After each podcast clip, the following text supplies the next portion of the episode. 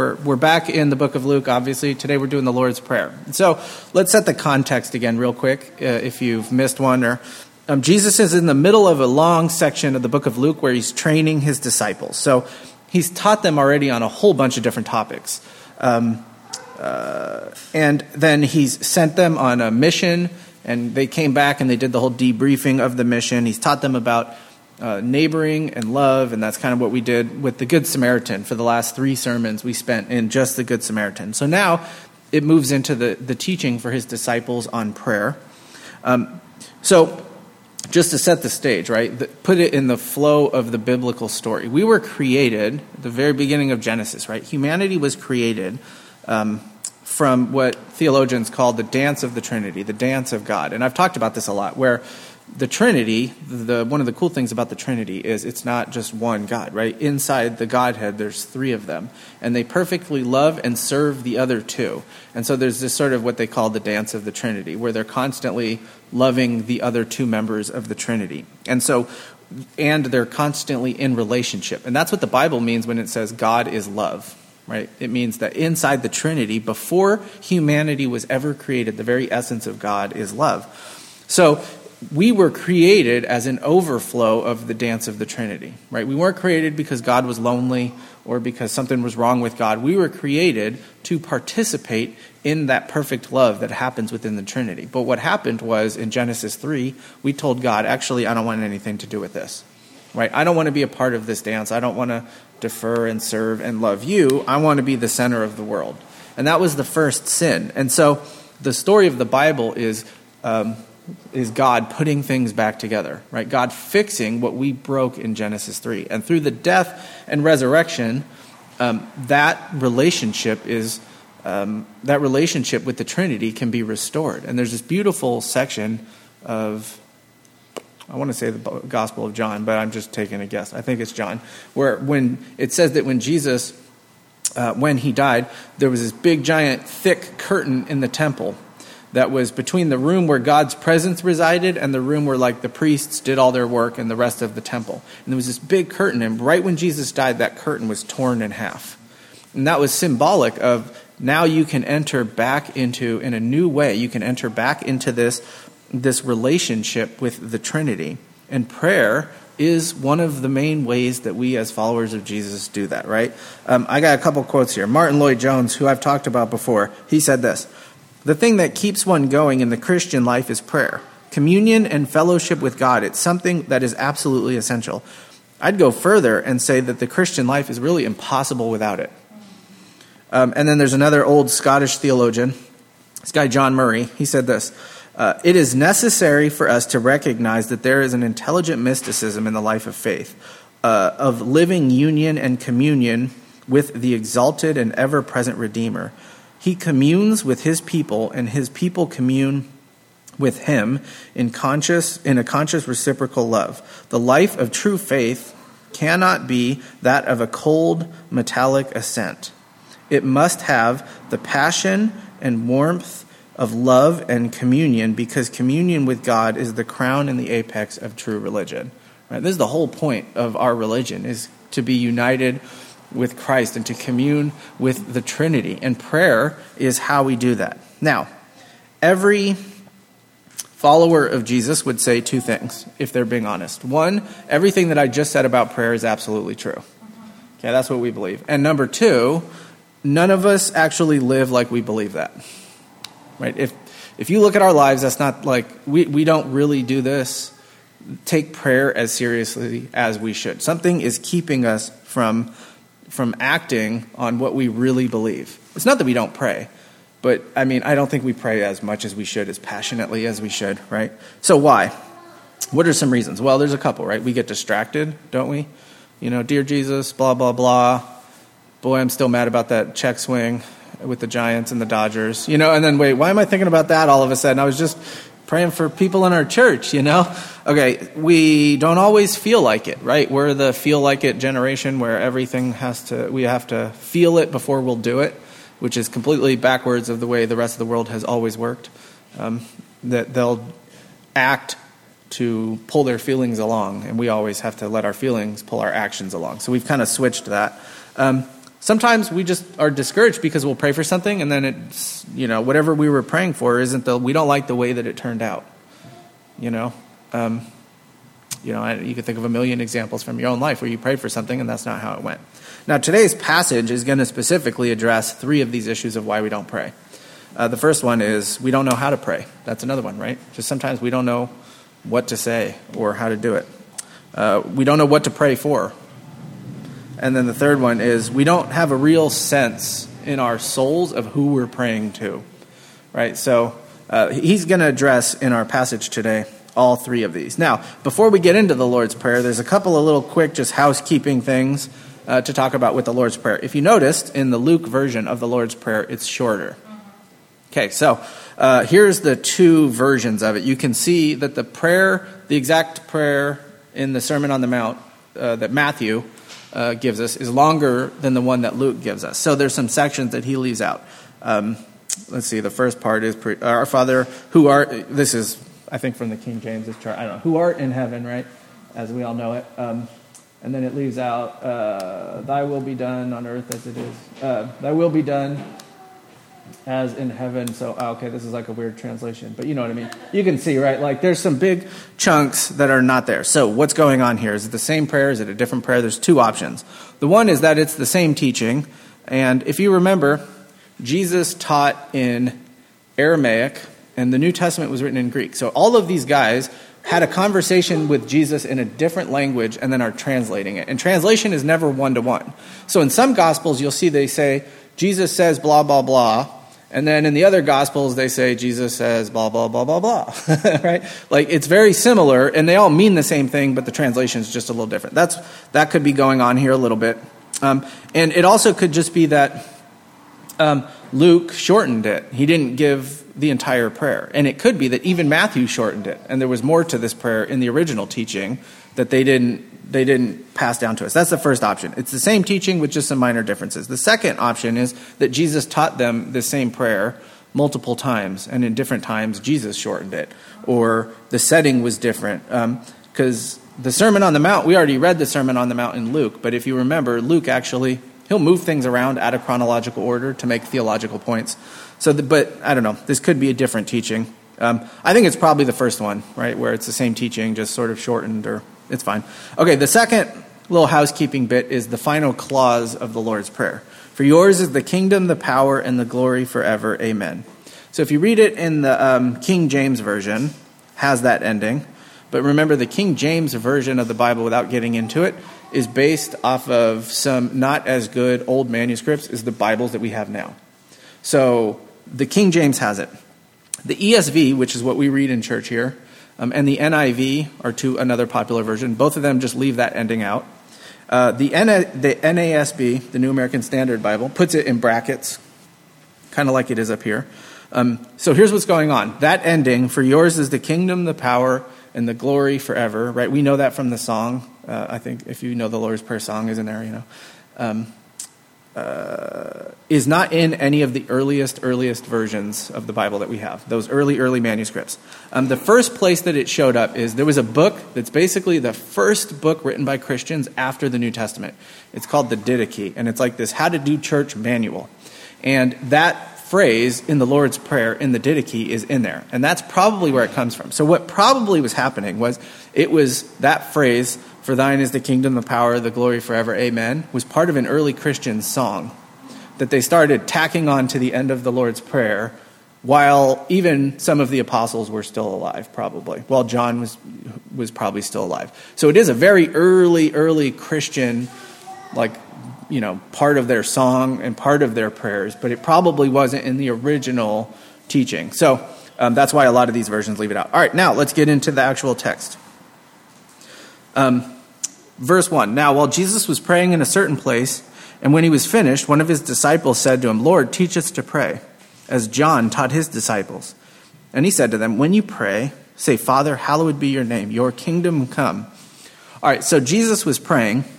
Remember, we've talked a lot about the nature of Jesus Christ, that we tend to think of him in terms of divinity in the evangelical church, right? We think of Jesus as God, which is true. Um, but what happens is we a lot of times forget about the humanity of Jesus and how he lived his life here as a, a, full human being empowered by the Holy Spirit, but in the same way that we can be empowered by the Holy Spirit. And so, one of the things that Luke constantly uh, portrays Jesus doing is praying. There's a whole bunch of times, in, and John does this as well, but especially in the Gospel of Luke, we see instances of Jesus praying before he picks his disciples, before he goes to the cross. There's all these moments. I think before the transfiguration, he's up there praying. Um, Jesus prayed a lot. And so remember also how the, the disciples were taught, how this worked. Was our teaching settings in the Western world kind of work like what we're doing now, right? Where one person shares information, you guys listen, you take it in, you learn from that information, right? Um, discipleship with first century rabbis, especially, was a lot different. It was more of a, um, hey, come live with me and watch and see how I live. It was like an apprenticeship on site where you, you lived with a rabbi and you there was teaching like what we're doing now but there was more than that there was they, the rabbi wanted you to sort of absorb his personality and be like him right and that was the point of discipleship and so these disciples are just hanging out with jesus all the time and jesus keeps praying and praying and they're listening to him pray and they're probably thinking boy i'm not that good at praying compared to obviously compared to jesus hopefully that's most people's reaction um, and so they say jesus teach us to pray. And I love that Jesus' answer isn't, Aren't you a Christian, stupid? You should already know how to pray. Right? Like, I mean, kind of, that's sort of how prayer, we sort of treat it like as soon as you're a believer, you should already be great at this. And you should just know how to do it, right? As if you can't learn how to do it. And then the one example we have in the Bible where somebody says to Jesus, Hey, teach us how to pray. Jesus goes, Okay. Right? That's comforting, right? Because if you're not great at praying and you don't pray as much as you should and you don't know what you're doing, okay. Right? But Jesus says you can learn how to pray. And the other thing that Jesus says is, but when you pray. Right? He doesn't say, okay, I'll teach you how to pray. And if you decide to pray, this is how you should do it. That's not what he says. He assumes that even if you suck at it and you're a believer, you're going to do it anyway right? When you pray is doesn't leave a lot of wiggle room for actually praying, right? All right. So what does this prayer look like? Look at verse two still, uh, just verse two here. Um, he says, "When you pray, say." I want to say one quick thing about that too. I think in one of the other in Matthew's version, I think it says I didn't actually look this up, but it says more like uh, in this manner pray or pray like this. Okay, so should we pray the Lord's prayer exactly word for word? I would say yes, we can do that. We just did it, obviously, right? So, yes, we can do that. But at the same time, this is not only like a written prayer that you just recite like a magic incantation. This is also a teaching on prayer. Pray like this is kind of what he was saying as well. So we can pray this prayer, but we also want to pray in this way. So, how does this way? What does it look? The first thing he says is Father. Now, um, a lot of you probably, if you've been around church at all, you've heard that this is the Greek word Abba right? Like, isn't that a band, right? A terrible band. all those musical, yeah. Anyway, okay. Uh, so Abba, right? Now, you may have been in church and you heard some pastor get cute and be like, it's actually the Greek word for daddy, right? It's not true. That's not. all right, let's be honest. It's, it's the Greek word for father. It's a pretty good translation. Now, um, maybe we could say dad. I, we don't want to run the risk of irreverence. That's not what Jesus was you know, I mean, I've been in a worship service. Uh, you know, you guys know I went to like a Pentecostal college, and I remember being in a chapel once, and the worship leader kept going, "Daddy God," and I was like, "Oh gosh, this is cringy," you know, like this is hard to watch, right? We don't want to be irreverent. I mean, I don't know if they were being, but we don't want to be irreverent. We want to approach God with a sense of seriousness, but at the same time, you know, He's Dad. Right? Dad might be a better translation. That's the word we use in English to talk. Very few people in our culture say to their dad. Father, you know, that's like some little British kid in his school uniform. You know, father, you know, that's not what we do. We say dad, right? So dad is probably a pretty good translation. Now, why this is important? In the ancient world, when or let me say this first. When you meet, if you go to England, right, you meet the Queen of England. Anybody met the Queen? Yeah, me neither. Uh, if you, next time you're there, right, you guys go to Europe sometimes, you meet the Queen of England, she's walking down getting a hot dog or something. You say, hey, Queen, right? No. Uh, there's a whole etiquette if, when you meet the Queen of England. They give you like a paper, and I've seen like online a printout of the paper they give you. It's like you have to never turn your back to her, and like before you leave, you have to bow and walk backwards, and you have to call her something. You can call her ma'am. After first, you call her your majesty. There's like a whole list of rules. In the ancient world, it worked the same way with like these idols and these false gods. Was a lot of these pagan religions had these big, elaborate, this is how you have to address our God when you're in the temple or whatever. And so, coming along then, Jesus says, call him dad, right? Because he's your father. Now, there's a few ideas there. The first is, we're part of God's family. We're the children of God, and that's how we approach him, right? As children approach their fathers, good fathers, hopefully. Um, the second thing, though, is it's also, uh, remember, this is the ancient Near East. And in the ancient Near East, when you talked about your father, you talked about obedience. This was not an, un, you know, uh, we're very dismissive of our parents, uh, you know, kind of in the Western world. But in the ancient Near East, that was completely unheard of. Um, and in the East today, a lot, you know, like when you talk about your dad, you, you think about obedience. And so uh, when you're praying Father, you're really saying those two things, right? This family relationship, we're adopted as children of God, but we're also obedient to our perfect uh, Heavenly Father. All right, let's keep going. So he says, Father, hallowed be your name, your kingdom come. So in the ancient world, uh, names, people thought of names um, as virtually being equivalent to the thing itself. You know, and you see this in the Bible, where naming something is very important in the in the ancient world. And so there's tons of significance uh, wrapped up with your name and your identity. And so what he says here is, hallowed be your name. So what does that mean? What's hallowed, right? That's a funny word. Anybody use that in a sentence ever when you're not praying the Lord's Prayer? Yeah. Yeah. yeah. Hallowed. Yeah. Um, yeah. uh, it's, yeah, it's not really a word we use a ton, right? And what it means is to make something holy, to set it apart, to treat it with reverence, to treat it special. Right? To put something over here and say, this is special.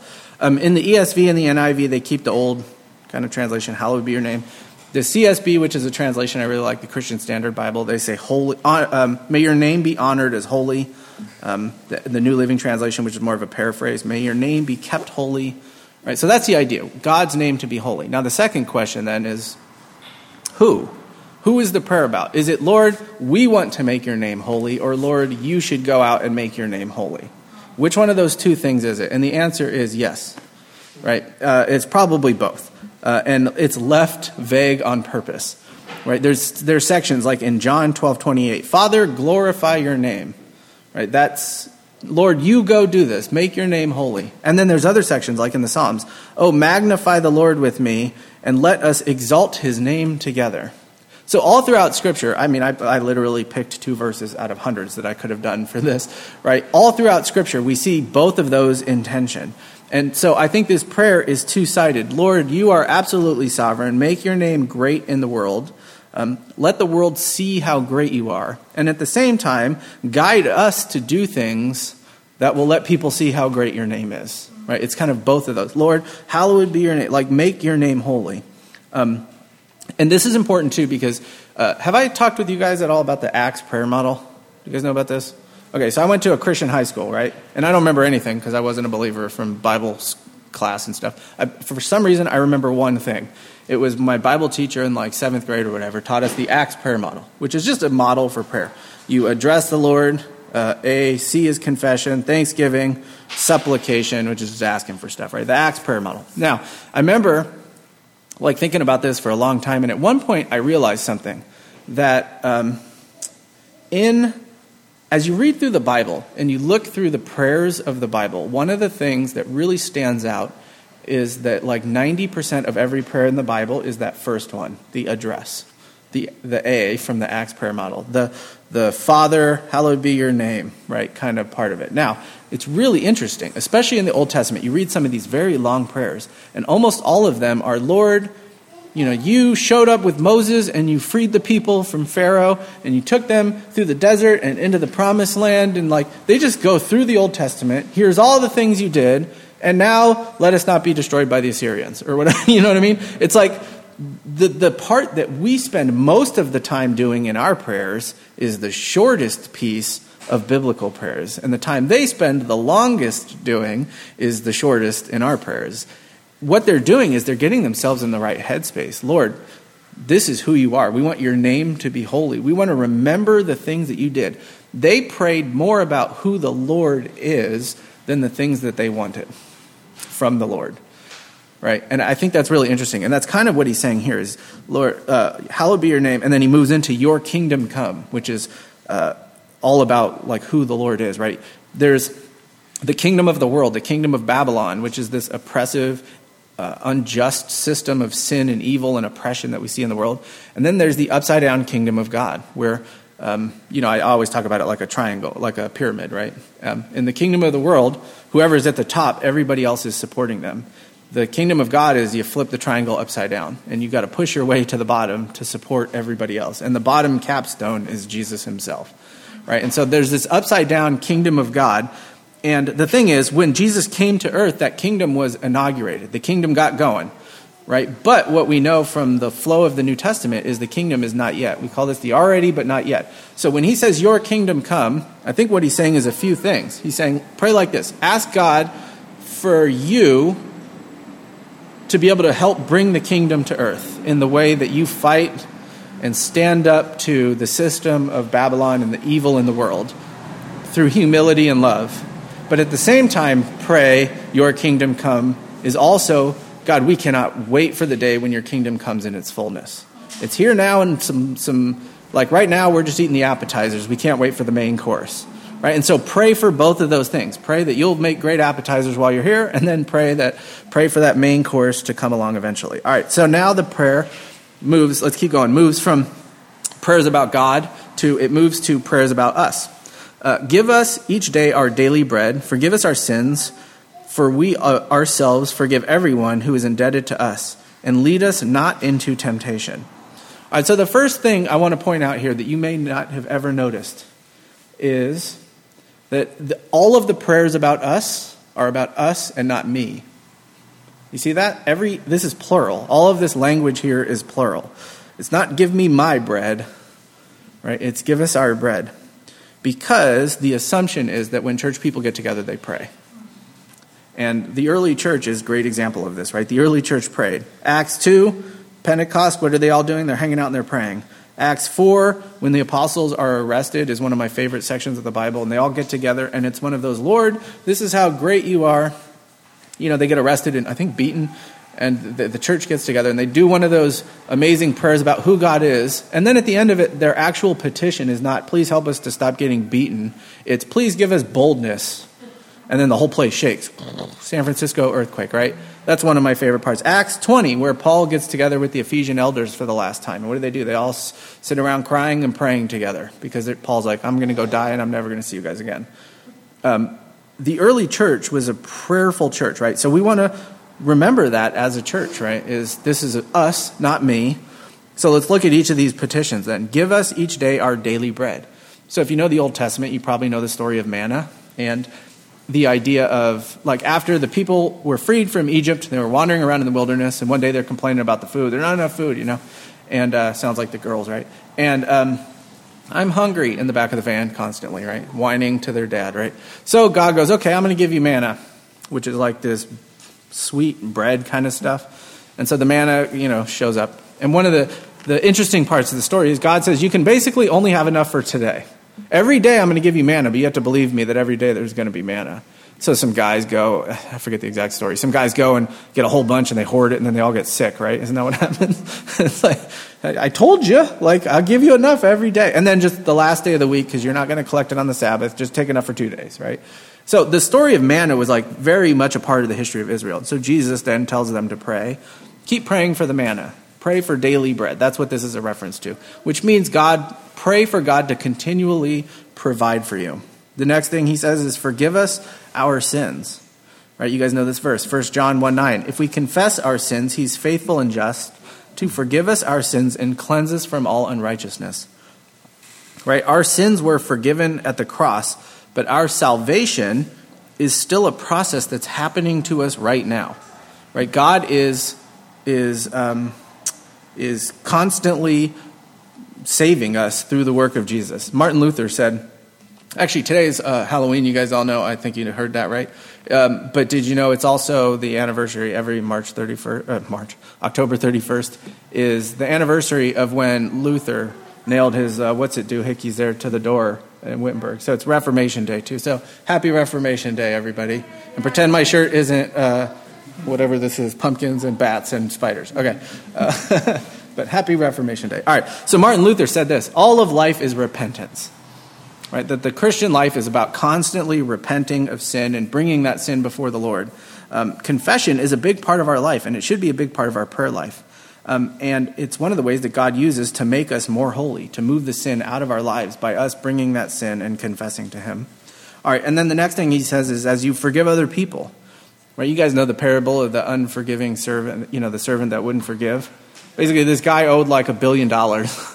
And in their culture, it wasn't like, oh, now your credit score is ruined. You know what I mean? It's like you can't buy a couch. It was, um, they would throw you in prison.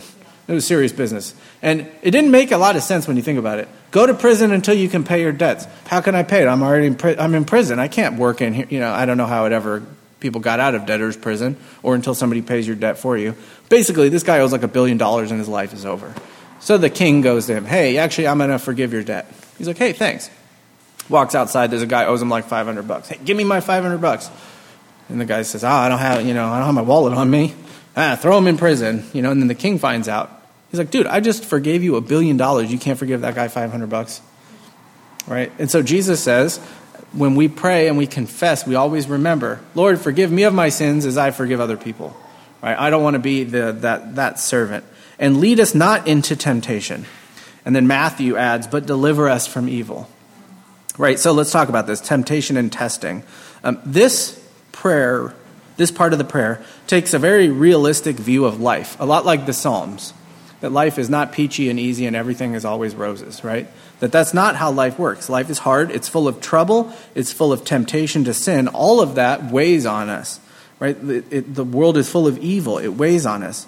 Um, there's an interesting section in Matthew where Jesus is talking to the disciples right before the crucifixion there in the Garden of Gethsemane. And he says, Watch and pray that you may not enter into temptation. The spirit is indeed willing, but the flesh is weak. So he's telling them, you know, I want you guys to sit and pray, but remember, the spirit is willing, but the flesh is weak. Um, I'll read you this quote here. Do I have this? No, I don't have it in the slides. Um, this is a guy, David Garland, who wrote a commentary on this section. He says, Temptations were viewed by some in Jesus' day as sort of spiritual muscle builders for the faithful. Jesus' model takes the, exactly the opposite approach. He says, Don't test me because I might not be able to hold up. This prayer becomes a humble admission that we are vulnerable and we are likely to succumb to any temptation. So, in the first century, Jewish folks were like welcoming temptation because they thought it was like a spiritual workout. Look at, I overcame this temptation. Look how good I am. And Jesus' prayer is the opposite of that. He says, Lord, I can't do it. right? Don't, don't let me come into these trials and temptations. There's a humility here. I can't do this, Lord, in my own strength. So lead me, but lead me in your strength. Okay, so that's the model for prayer. Now, Jesus, let's keep going, teaches. Um, teaches on the idea of prayer, right? He, he, he continues. And I want to say real quick that um, at first I was going to do these two separate. I was going to do the Lord's Prayer and then we are going to do this. And I decided to shorten everything up and do it all at once because there's a key at the end of this whole passage that really helps us understand the Lord's Prayer. So I'll read this to you. First, he tells them a parable, and he said to them, Which of you who has a friend will go to him at midnight and say, Friend, lend me three loaves, for a friend of mine has arrived on a journey, and I have nothing to set before him? And he will answer from within, Don't bother me, the door is now shut, and my children are with me in bed. I cannot get up and give you anything. I tell you, though he will not get up and give him anything because he is his friend, yet because of his impudence, he will rise and give him whatever he needs. All right, so here's the parable. There's a dude, there's these two guys live in this town. One guy is at home asleep with his family. The other guy is at home, and a friend of his comes in uh, from a long journey, which was very common in this culture. Somebody traveling, you'd go stay with a friend. Guy shows up, dude, I'm so hungry, I've been walking all day. Do you have anything to eat? Ooh, fridge is empty. Okay, let me go ask my neighbor he goes and bangs on the door and he asks the neighbor. And basically, Jesus says, Will the guy refuse him food? He basically goes, Of course he won't. He'll give him, he'll, he'll end up giving him the food. Now, um, the key to understanding this is hospitality culture. Right? I have a neighbor uh, downstairs that we're friends with. His name's Simon. He's a great guy. Uh, he played in like the Premier League and stuff. He's like an old so- uh, soccer football player, right, uh, in England. And uh, he's, a, he's a really nice guy. And if I had a friend over and I didn't have enough food, and I went down and I banged on his door at 3 a.m., and I said, Hey, Simon, do you have any hot dogs? Uh, my friend is here. Okay, Simon would probably give me hot dogs, but on the inside, he'd probably be pretty steamed. right? Did this guy really just bang on my door at 3 in the morning? That's Western culture. This is Near Eastern culture. We can't take the way that we think about hospitality and etiquette and everything and then put it on the, this ancient Near Eastern culture and think we can understand it. And I think the way that a lot of this parable, times this parable gets read, is doing exactly that. In this culture, hospitality was everything. And so Jesus' point is of course, he's going to help you. If he doesn't, the man's going to go to the next neighbor and he's going to say, Do you have any bread? Because Tim didn't give me any. Then they're all going to wake up the next day and they're going to be like, why didn't Tim give him any bread? And all of a sudden now, Tim is going to bring shame on his entire family and his entire clan. And so Jesus' point is, of course, he's going to help. But the, the language here gets a little confusing. Let me show how I think we're misreading this a lot of times with Western eyes. Um, it, it, all, it all hinges on this phrase at the end, yet because of his impudence. Um, there's a really tricky Greek word here and you guys know I like, um, I'm not great with the Greek. I can read the guys who are, though, right? I kind of read Greek. I can get around, right? Um, but what I studied was this Greek word is really tricky. So every translation translates this completely differently. Watch this. The CSB says, because of his boldness. The NIV, which we, read, we saw in the um, Lumo project, because of his shameless audacity. The NLT, because of his shameless persistence. The NASB, because of his shamelessness. All right, so there's two issues here. Who is the word describing? Is it describing the guy who went to ask his friend or the friend? Okay, it could be either one grammatically in Greek. The second thing is, well, let me say first, um, I think it's actually describing the second guy. It's not describing the first guy. It's not saying because of your boldness, he's going to give you food. It's saying because of his something, he's going to give you food. Because of the guy whose house you just knocked on. So, what does the word actually mean? The word having a sense of boldness was actually a much later use of the Greek word. Um, the earlier word is actually shameless, right? Because of his, because he's without shame, he is going to give you food.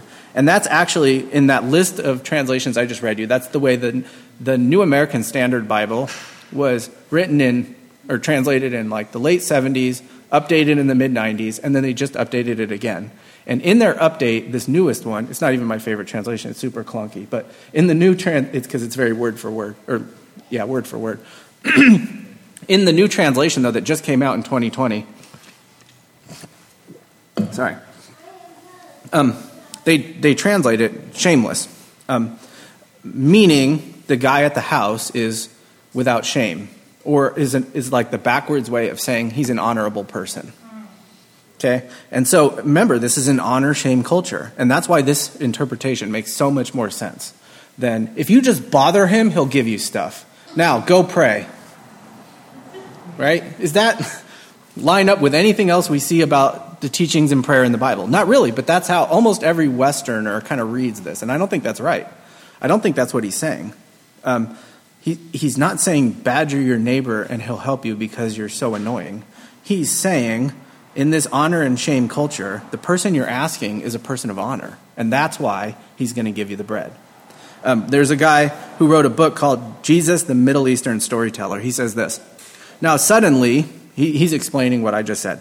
Um, Jesus' story takes on a whole new meaning. Yet, because of his lack of shame, he will rise and give you whatever he needs. The parable is focused entirely on the neighbor in bed the request for bread is now something that will succeed because the sleeping neighbor is the one that's being asked. Right? So he says, let's attempt to re paraphrase this, this verse. He says, I tell you, the sleeping neighbor will not get up and give his friend bread because they're friends. The neighbor will get up and give fresh bread because he's a man of honor, a man who will not bring shame to himself or his village. And then suddenly, Jesus' story takes on a whole new theme. Fresh bread for the surprise visitor will come through the door not because of the nature of the request or the relationship with the neighbor. This confident request is anchored in the honor of the neighbor in bed. I think that's what Jesus is really talking about here. The parable, like I said, isn't just keep bothering God and he'll give you whatever you want. It's bring your requests to God because He is the ultimate picture of somebody with honor. He's the ultimate picture of somebody who is holy. And that's the person, that's the, the, the God that we're praying to. And then with that in mind, all of a sudden, this makes a little bit more sense. And I tell you, ask and it will be given to you, seek and you will find, knock and it will be open to you. For everyone who asks receives, the one who seeks finds, and the one who knocks it will be opened. Right? So all of a sudden now the encouragement is to come to the honorable perfect Father boldly with these various requests. But again, God is not obligated to give you whatever you ask for. That's what he kind of talks about here in this, this the last section. What father among you, if his son asks for a fish, is going to give him a fish uh, instead of a fish, give him a serpent? Or if he asks for an egg, uh, we'll give him a scorpion. If you then, who are evil, know how to give good gifts to your children, how much more will the Heavenly Father give the Holy Spirit to those who ask Him? All right, so this verse here is clarified with this section here. Okay, so ask and it'll be given to you, right? We this has become like the prosperity gospel's favorite verse, and they're they're like call. Just ask God, and you know, I'm proclaiming that He's going to give me, right? I'm claiming it and naming it and all this crap, right? And that's really not the context here is important. And what he, he, he tells this parable, even bad fathers know how to give their kids stuff. Right? Even ter- terrible dads do this. Right? And so the parable moves from what's called a lesser to the greater argument, right? These guys stink and they still do it. And God, who doesn't, of course, then He's going to give you good things. He is the ultimate good Father. But the pinnacle of this entire section about prayer, look at this, is what? What are we asking for? Who are we at? The Holy Spirit. He says, not God will give you whatever you want. Right? But when you come to God and you ask and you trust that He is the honorable, perfect Father, who's right, and then when you ask Him for the Holy Spirit, He's going to say, Cool. All right. That's what this parable is about. The Holy Spirit is the glue that, that binds the entire teaching about prayer together. How do you connect with God as your Father from the beginning of the Lord's Prayer? Right? Through the power and the indwelling of the Holy Spirit. How do you go around the, the world and make God's name great? You do it in the power of the Holy Spirit. How do you live as an ambassador for his kingdom?